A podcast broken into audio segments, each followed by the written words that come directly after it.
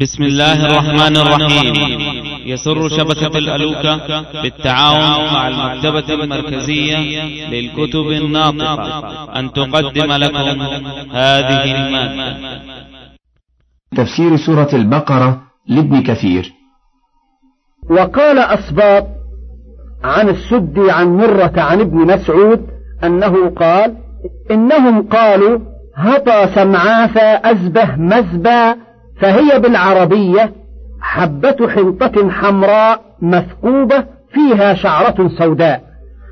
فذلك قوله تعالى فبدل الذين ظلموا قولا غير الذي قيل لهم وقال الثوري عن الأعمش عن المنهال عن سعيد عن ابن عباس في قوله تعالى ادخلوا الباب سجدا قال ركعا من باب صغير فدخلوا من قبل أستاههم وقالوا حنطة فذلك قوله تعالى فبدل الذين ظلموا قولا غير الذي قيل لهم وهكذا روي عن عطاء ومجاهد وعكرمة والضحاك والحسن وقتادة والربيع بن أنس ويحيى بن رافع.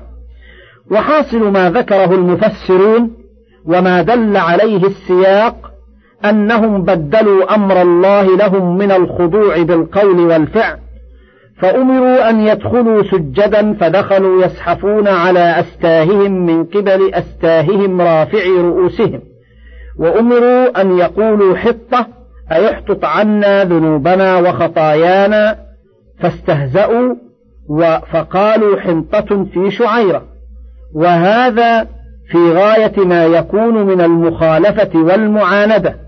ولهذا أنزل الله بهم بأسه وعذابه بفسقهم وهو خروجهم عن طاعته.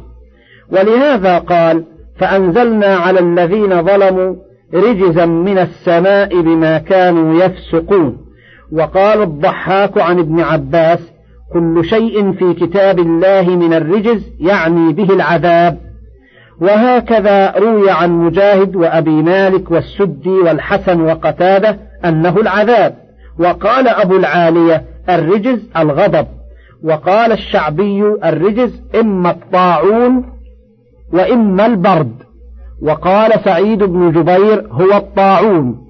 وقال ابن أبي حاتم حدثنا أبو سعيد الأشج حدثنا وكيع عن سفيان عن حبيب بن أبي ثابت عن إبراهيم بن سعد يعني ابن أبي وقاص عن سعد بن مالك وأسامة بن زيد وخزيمة, وخزيمة بن ثابت رضي الله عنهم قالوا قال رسول الله صلى الله عليه وسلم الطاعون رجز عذاب عذب به من كان قبلكم. وهكذا رواه النسائي من حديث سفيان الثوري به. وأصل الحديث في الصحيحين من حديث حبيب بن أبي ثابت. إذا سمعتم الطاعون بأرض فلا تدخلوها.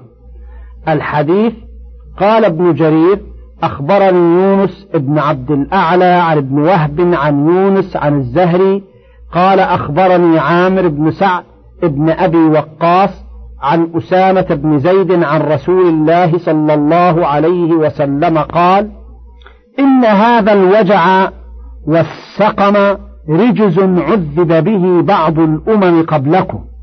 وهذا الحديث أصله مخرج في الصحيحين من حديث الزهري ومن حديث مالك عن محمد بن المنكدر وسالم بن أبي النضر عن عامر بن سعد بنحوه.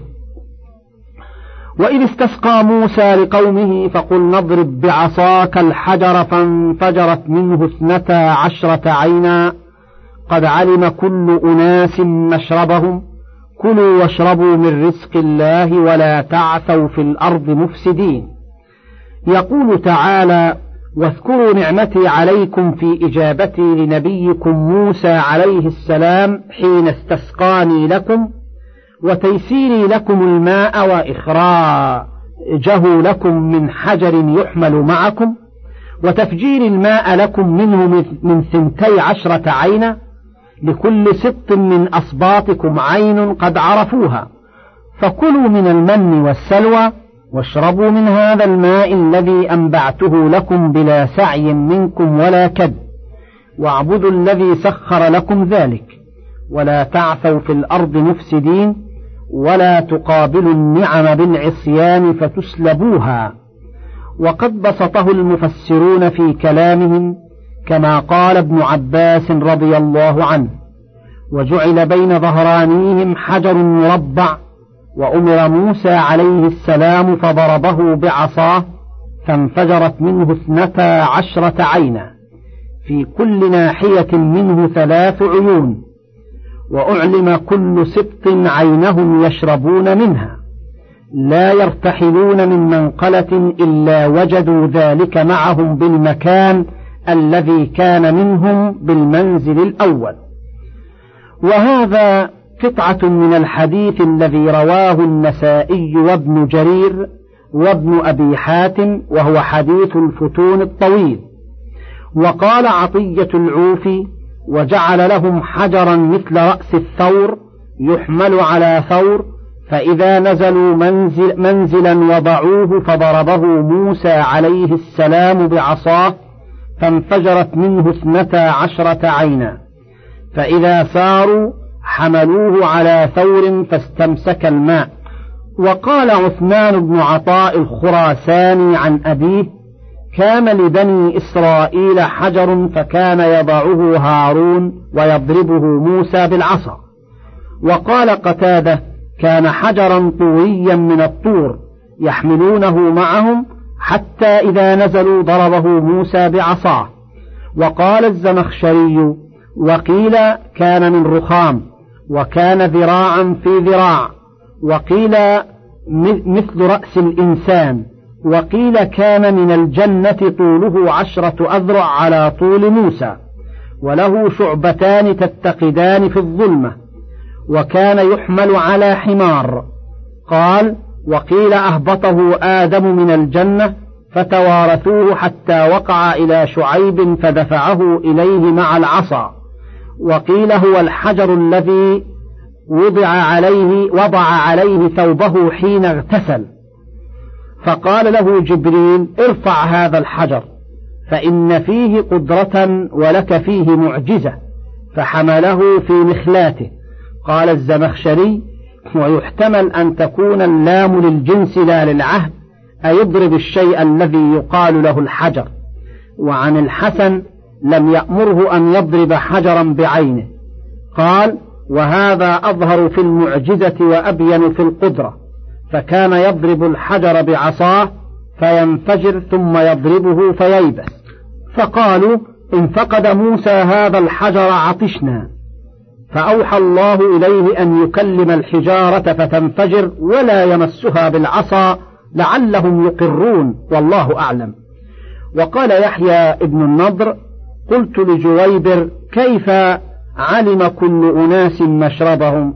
قال كان موسى يضع الحجر ويقوم من كل ست رجل ويضرب موسى الحجر فينفجر منه اثنتا عشرة عينا فينضح من كل عين على رجل فيدعو ذلك الرجل سبطه إلى تلك العين. وقال الضحاك قال ابن عباس لما كان بنو إسرائيل في التيه شق لهم من الحجر أنهارا. وقال الثوري عن أبي سعيد عن عكرمة عن ابن عباس قال ذلك في التيه ضرب لهم موسى الحجر فصار منه اثنتا عشرة عينا من ماء لكل سبط منهم عين يشربون منها. وقال مجاهد نحو قول ابن عباس وهذه القصة شبيهة بالقصة التي في سورة الأعراف ولكن تلك مكية. فلذلك كان الإخبار عنهم بضمير الغائب لأن الله تعالى يقص على رسول الله صلى الله عليه وسلم ما فعل بهم.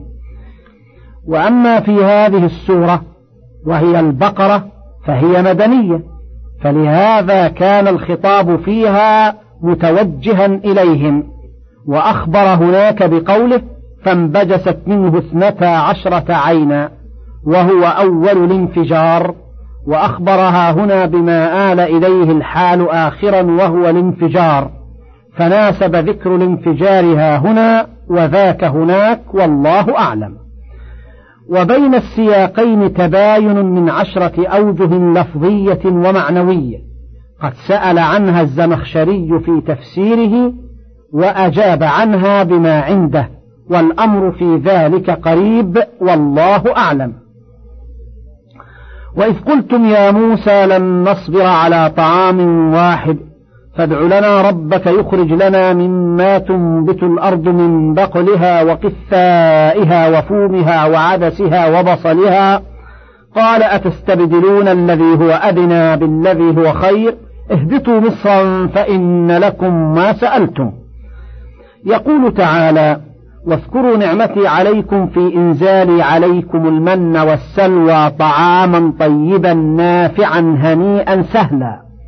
واذكروا دبركم وضجركم مما رزقناكم وسؤالكم موسى استبدال ذلك بالأطعمة الدنيئة من البقول ونحوها مما سألته قال الحسن البصري فبطروا ذلك فلم يصبروا عليه وذكروا عيشهم الذي كانوا فيه وكانوا قوما أهل أعداس وبصل وبقل وفوم.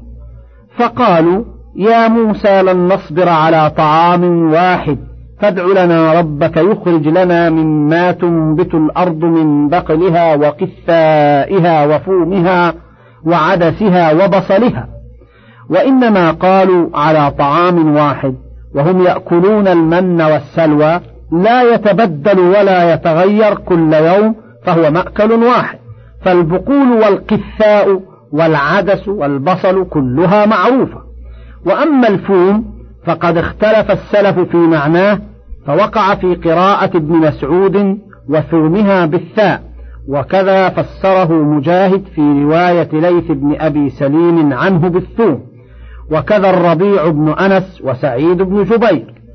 وقال ابن أبي حاتم حدثنا أبي حدثنا عمرو بن رافع حدثنا أبو عمارة يعقوب بن إسحاق البصري عن يونس عن الحسن في قوله وفومها قال قال ابن عباس الثوم قال وفي اللغة القديمة فوموا لنا بمعنى اختبزوا. قال ابن جرير فإن كان ذلك صحيحا فإنه من الحروف المبدلة كقولهم وقعوا في عافور شر وعافور شر وأثافي وأثاثي وأثائي. وأثافي وأثائي ومغافير ومغاثير وأشباه ذلك مما تقلب الفاء ثاء والثاء فاء لتقارب مخرجيهما والله أعلم. وقال آخرون الفوم الحنطة وهو البر الذي يعمل منه الخبز. قال ابن أبي حاتم حدثنا يونس بن عبد الأعلى قراءة أنبأنا ابن وهب قراءة حدثني نافع ابن أبي نعيم أن ابن عباس سئل عن قول الله وفومها؟ ما فومها؟ قال الحنطة. قال ابن عباس أما سمعت قول أحيح بن الجلاح وهو يقول قد كنت أغنى الناس شخصا واحدا ورد ورد المدينة عن زراعة فوم وقال ابن جرير حدثنا علي بن الحسن حدثنا مسلم الجهني حدثنا عيسى بن يونس عن رشيد بن كريب عن أبيه عن ابن عباس في قول الله تعالى وفومها قال الفوم الحنطة بلسان بني هاشم وكذا قال علي بن أبي طلحة والضحاك عن ابن عباس وعكرمة عن ابن عباس أن الفوم الحنطة. وقال سفيان الثوري عن ابن جريج عن مجاهد وعطاء وفومها قال وخبزها. وقال هشيم عن يونس عن الحسين وحسين عن أبي مالك وفومها قال الحنطة. وهو قول عكرمة والسدي والحسن البصري وقتادة وعبد الرحمن بن زيد بن أسلم وغيرهم فالله أعلم. وقال الجوهري الفوم الحنطة. وقال ابن دريد ألفوم السنبلة وحكى القرطبي عن عطاء وقتادة أن الفوم كل حب يختبز. قال وقال بعضهم هو الحمص لغة شامية ومنه يقال لبائعه فامي مغير عن فومي. قال البخاري وقال بعضهم الحبوب التي تؤكل كلها فوم. وقوله تعالى قال أتستبدلون الذي هو أدنى بالذي هو خير؟ فيه تقريع لهم وتوبيخ على ما سألوا من هذه الأطعمة الدنيئة مع ما هم فيه من العيش الرغيد والطعام الهنيء الطيب النافع. وقوله تعالى اهبطوا مصرا هكذا هو منون مصروف مكتوب بالألف في المصاحف الأئمة العثمانية. وهي وهو قراءة الجمهور بالصرف. قال ابن جرير ولا أستجيز القراءة بغير ذلك لإجماع المصاحف على ذلك وقال ابن عباس اهبطوا مصرا قال مصرا من الأمصار رواه ابن أبي حاتم من حديث أبي سعيد البقال سعيد بن المرزبان عن عكرمة عنه قال وروي عن السدي وقتادة والربيع بن أنس نحو ذلك وقال ابن جرير وقع في قراءة أبي بن كعب وابن مسعود اهبطوا مصر من غير إجراء إجراء يعني من غير صرف. ثم روي عن أبي العالية والربيع ابن أنس أنهما فسرا ذلك بمصر فرعون. وكذا رواه ابن أبي حاتم عن أبي العالية والربيع وعن الأعمش أيضا. قال ابن جرير ويحتمل أن يكون المراد مصر فرعون على قراءة الإجراء أيضا. ويكون ذلك من باب الإتباع لكتابة المصحف كما في قوله تعالى قوارير قوارير. ثم توقف في المراد ما هو؟ أمصر فرعون؟ أم مصر من الأمصار وهذا الذي قاله فيه نظر. والحق أن المراد مصر من الأمصار كما روي عن ابن عباس وغيره. والمعنى على ذلك لأن موسى عليه السلام يقول لهم هذا الذي سألتم ليس بأمر عزيز بل هو كثير في أي بلد دخلتموها وجدتموه. فليس يساوي مع دناءته وكثرته في الأمصار أن أسأل الله فيه. ولهذا قال أتستبدلون الذي هو أدنى بالذي هو خير؟ اهبطوا مصرا فإن لكم ما سألتم أي ما طلبتم. ولما كان سؤالهم هذا من باب البطل والأشر ولا ضرورة فيه لم يجابوا إليه والله أعلم. وضربت عليهم الذلة والمسكنة وباءوا بغضب من الله. ذلك بأنهم كانوا يكفرون بآيات الله ويقتلون النبيين بغير الحق. ذلك بما عصوا وكانوا يعتدون. يقول تعالى وضربت عليهم الذلة والمسكنة أي وضعت عليهم وألزموا بها شرعا وقدرا. أي لا يزالون مستذلين من وجدهم استذلهم وأهانهم وضرب عليهم الصغار وهم مع ذلك في أنفسهم أذلاء مستكينون. قال الضحاك عن ابن عباس وضربت عليهم الذلة والمسكنة قال هم أصحاب القبالات يعني الجزية.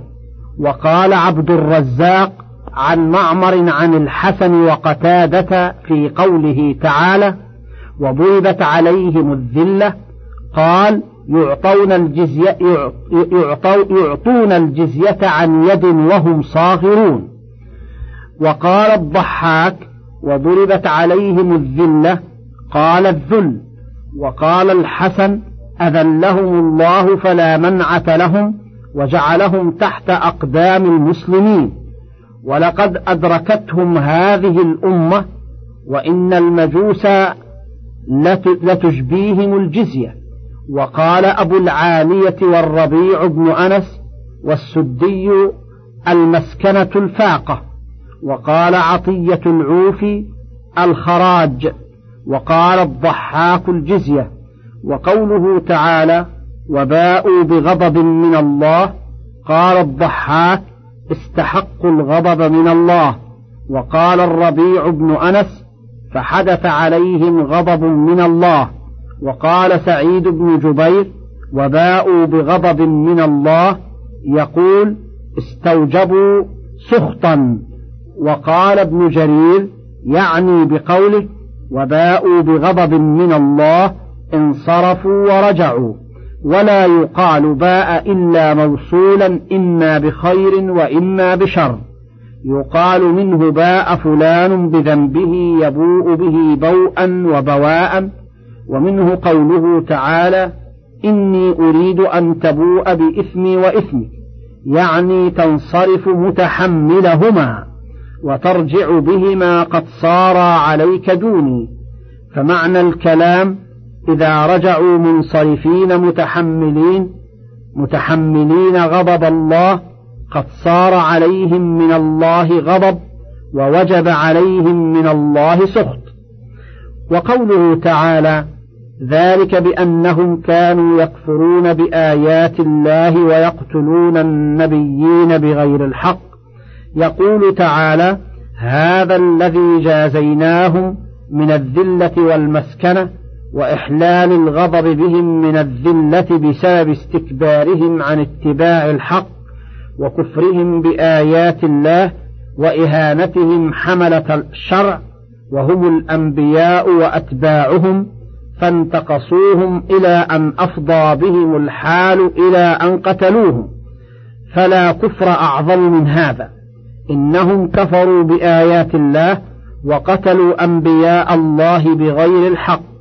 ولهذا جاء في الحديث المتفق على صحته أن رسول الله صلى الله عليه وسلم قال الكبر بطر الحق وغمط الناس.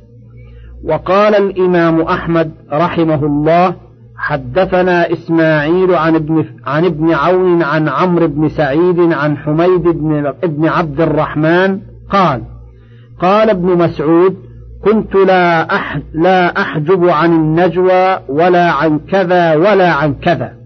فأتيت رسول الله صلى الله عليه وسلم وعنده مالك بن مرارة الرهاوي فأدركته من آخر حديثه وهو يقول يا رسول الله قد قسم لي من الجمال ما ترى فما أحب أن أحدا من الناس فضلني بشراكين فما فوقهما أليس ذلك هو البغي؟ فقال لا ليس ذلك من البغي ولكن البغي من بطر أو قال سفه الحق وغمط الناس يعني رد الحق وانتقاص الناس والازدراء بهم والتعاظم عليهم. ولهذا لما ارتكب بنو إسرائيل ما ارتكبوه من الكفر بآيات الله وقتلهم أنبياءه أحل الله بهم بأسه الذي لا يرد وكساهم ذلا في الدنيا موصولا بذل الآخرة جزاء وفاقا. قال أبو داود الطيالسي حدثنا شعبة عن الأعمش عن إبراهيم عن أبي معمر عن عبد الله بن مسعود قال كانت بنو إسرائيل في اليوم تقتل ثلاثمائة نبي. ثم يقيمون سوق بقلهم من آخر النهار. وقد قال الإمام أحمد حدثنا عبد الصمد حدثنا أبان حدثنا عاصم عن أبي وائل عن عبد الله يعني ابن مسعود أن رسول الله صلى الله عليه وسلم قال أشد الناس عذابا يوم القيامة رجل قتله نبي أو قتل نبيا وإمام ضلالة وممثل من الممثلين. وقوله تعالى ذلك بما عصوا وكانوا يعتدون وهذه علة أخرى في مجازاتهم بما جوزوا به أنهم كانوا يعصون ويعتدون فالعصيان فعل, فعل المناهي والاعتداء المجاوزة في حد المأذون فيه والمأمور به. والله أعلم.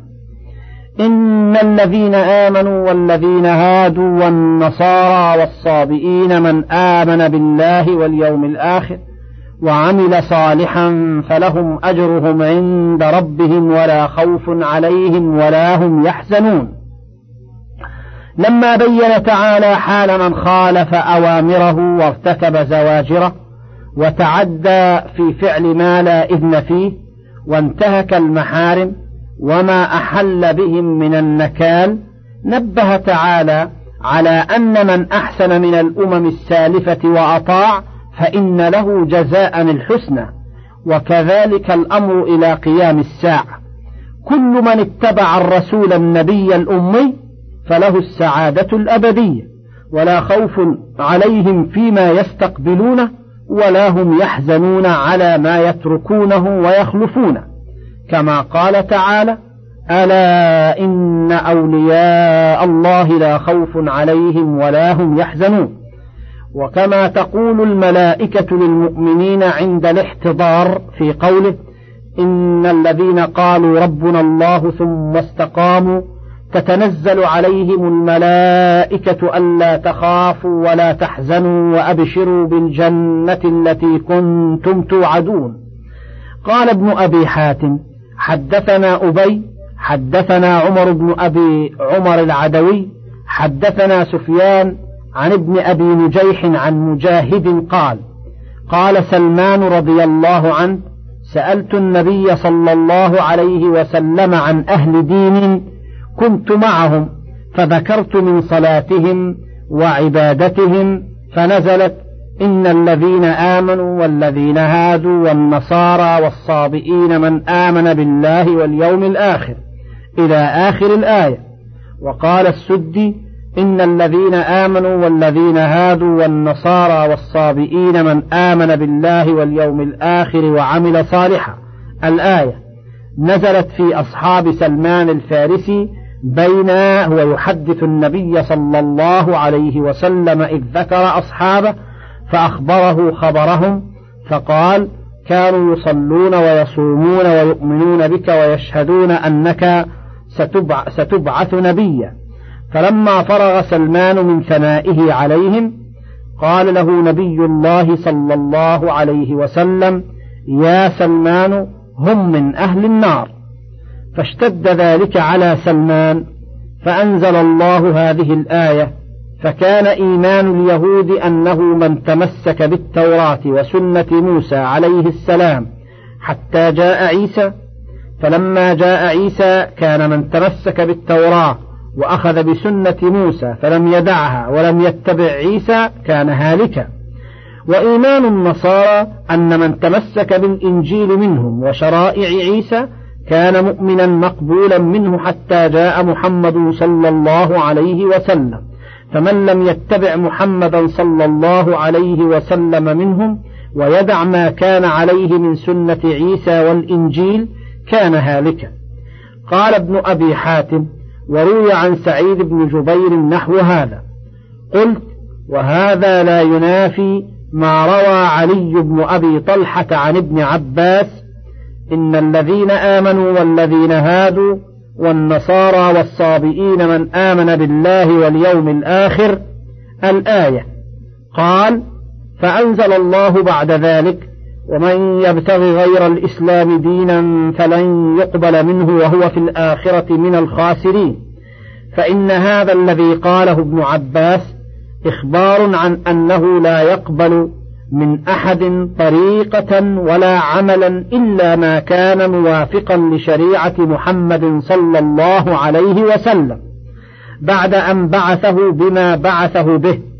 فأما قبل ذلك فكل من اتبع الرسول في زمانه فهو على هدى وسبيل ونجاة. فاليهود أتباع موسى عليه السلام الذين كانوا يتحاكمون إلى التوراة في زمانهم واليهود من الهواده وهي المودة أو التهود وهي التوبة كقول موسى عليه السلام إنا هدنا إليك أي تبنا. فكأنهم سموا بذلك في الأصل لتوبتهم ومودتهم في بعضهم لبعض. وقيل لنسبتهم إلى يهودا أكبر أولاد يعقوب. وقال أبو عمرو بن العلاء لأنهم يتهودون أي يتحركون عند قراءة التوراة. فلما بعث عيسى صلى الله عليه وسلم وجب على بني إسرائيل اتباعه والانقياد له فأصحابه وأهل دينه هم النصارى وسموا بذلك لتناصرهم فيما بينهم. وقد يقال لهم أنصار أيضا. كما قال عيسى عليه السلام من أنصاري إلى الله؟ قال الحواريون نحن أنصار الله. وقيل إنهم إنما سموا بذلك من أجل أنهم نزلوا أرضا يقال لها ناصرة. قاله قتادة وابن جريج وروي عن ابن عباس أيضا. والله أعلم. من فضلك تابع بقية المادة.